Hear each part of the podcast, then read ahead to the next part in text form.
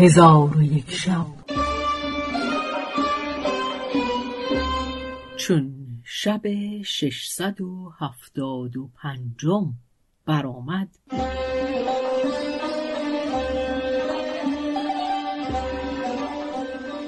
گفت ای ملک جوان قریب در آن وادی همی رفت تا در میان دریا به جزیره رسید که در آن جزیره از همه گونه میوه ها بود.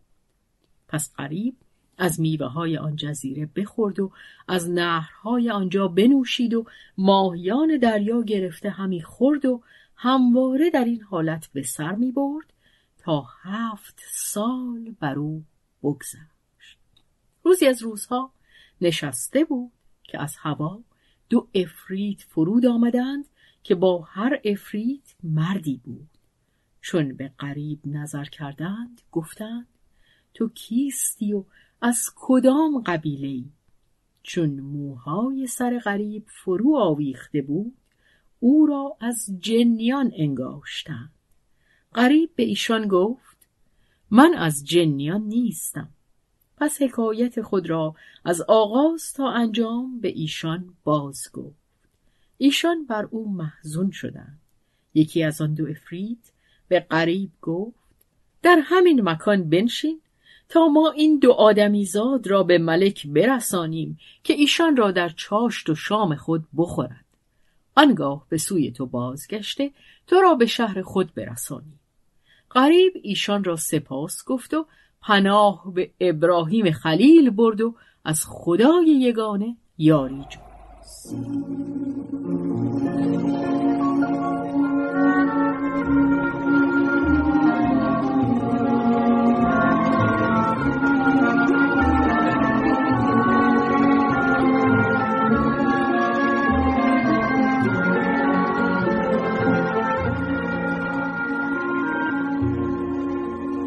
پس از آن افریتان بر هوا شدند و قریب به انتظار ایشان بنشست. پس از دو روز افریت باز آمد و جامعه آورده به قریب بپوشانید و او را برداشت و چندان بر هوا بپرید که آواز تسبیح فرشتگان به گوش قریب بیامد. آنگاه شهابی از آتش به سوی افریت آمد. افریت از او به سوی زمین بگریخت و در میانه افریت و زمین صد زرا بیش نمانده بود که شهاب او را بگرفت. در حال خاکستر شد و قریب فرود آمد و به دریا اندر افتاد. مقدار دو قامت در آب فرو رفت.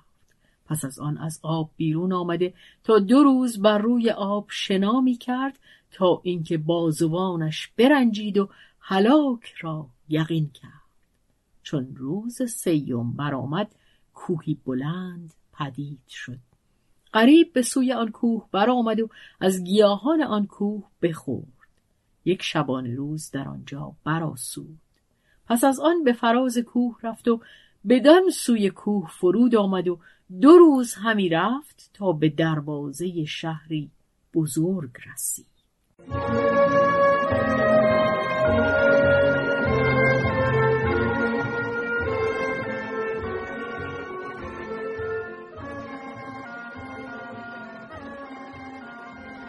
دربانان برخواسته او را بگرفتند و به نزد ملکه شهر بیاوردند و آن ملکه جانشاه نام داشت و پانصد سال عمر کرده هر کس که به آن شهر در می آمد ملکه او را یک شب پیش خود نگاه می داشت و او را به درامیختن با خود دعوت می کرد.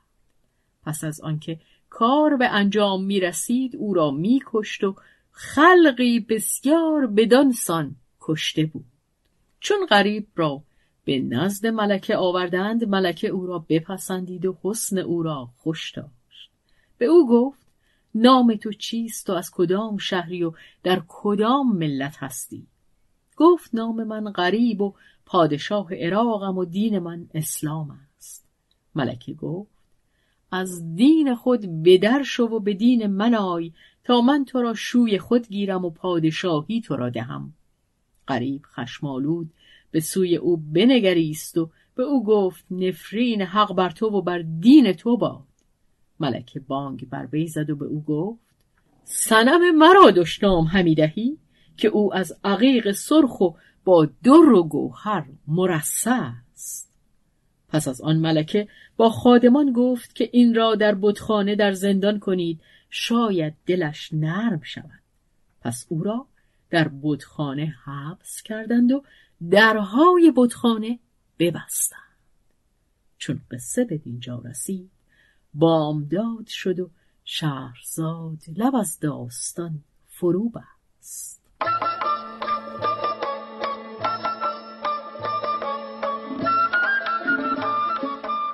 قصه گو شهرزاد فتوهی. تنظیم مجتبا میرسمی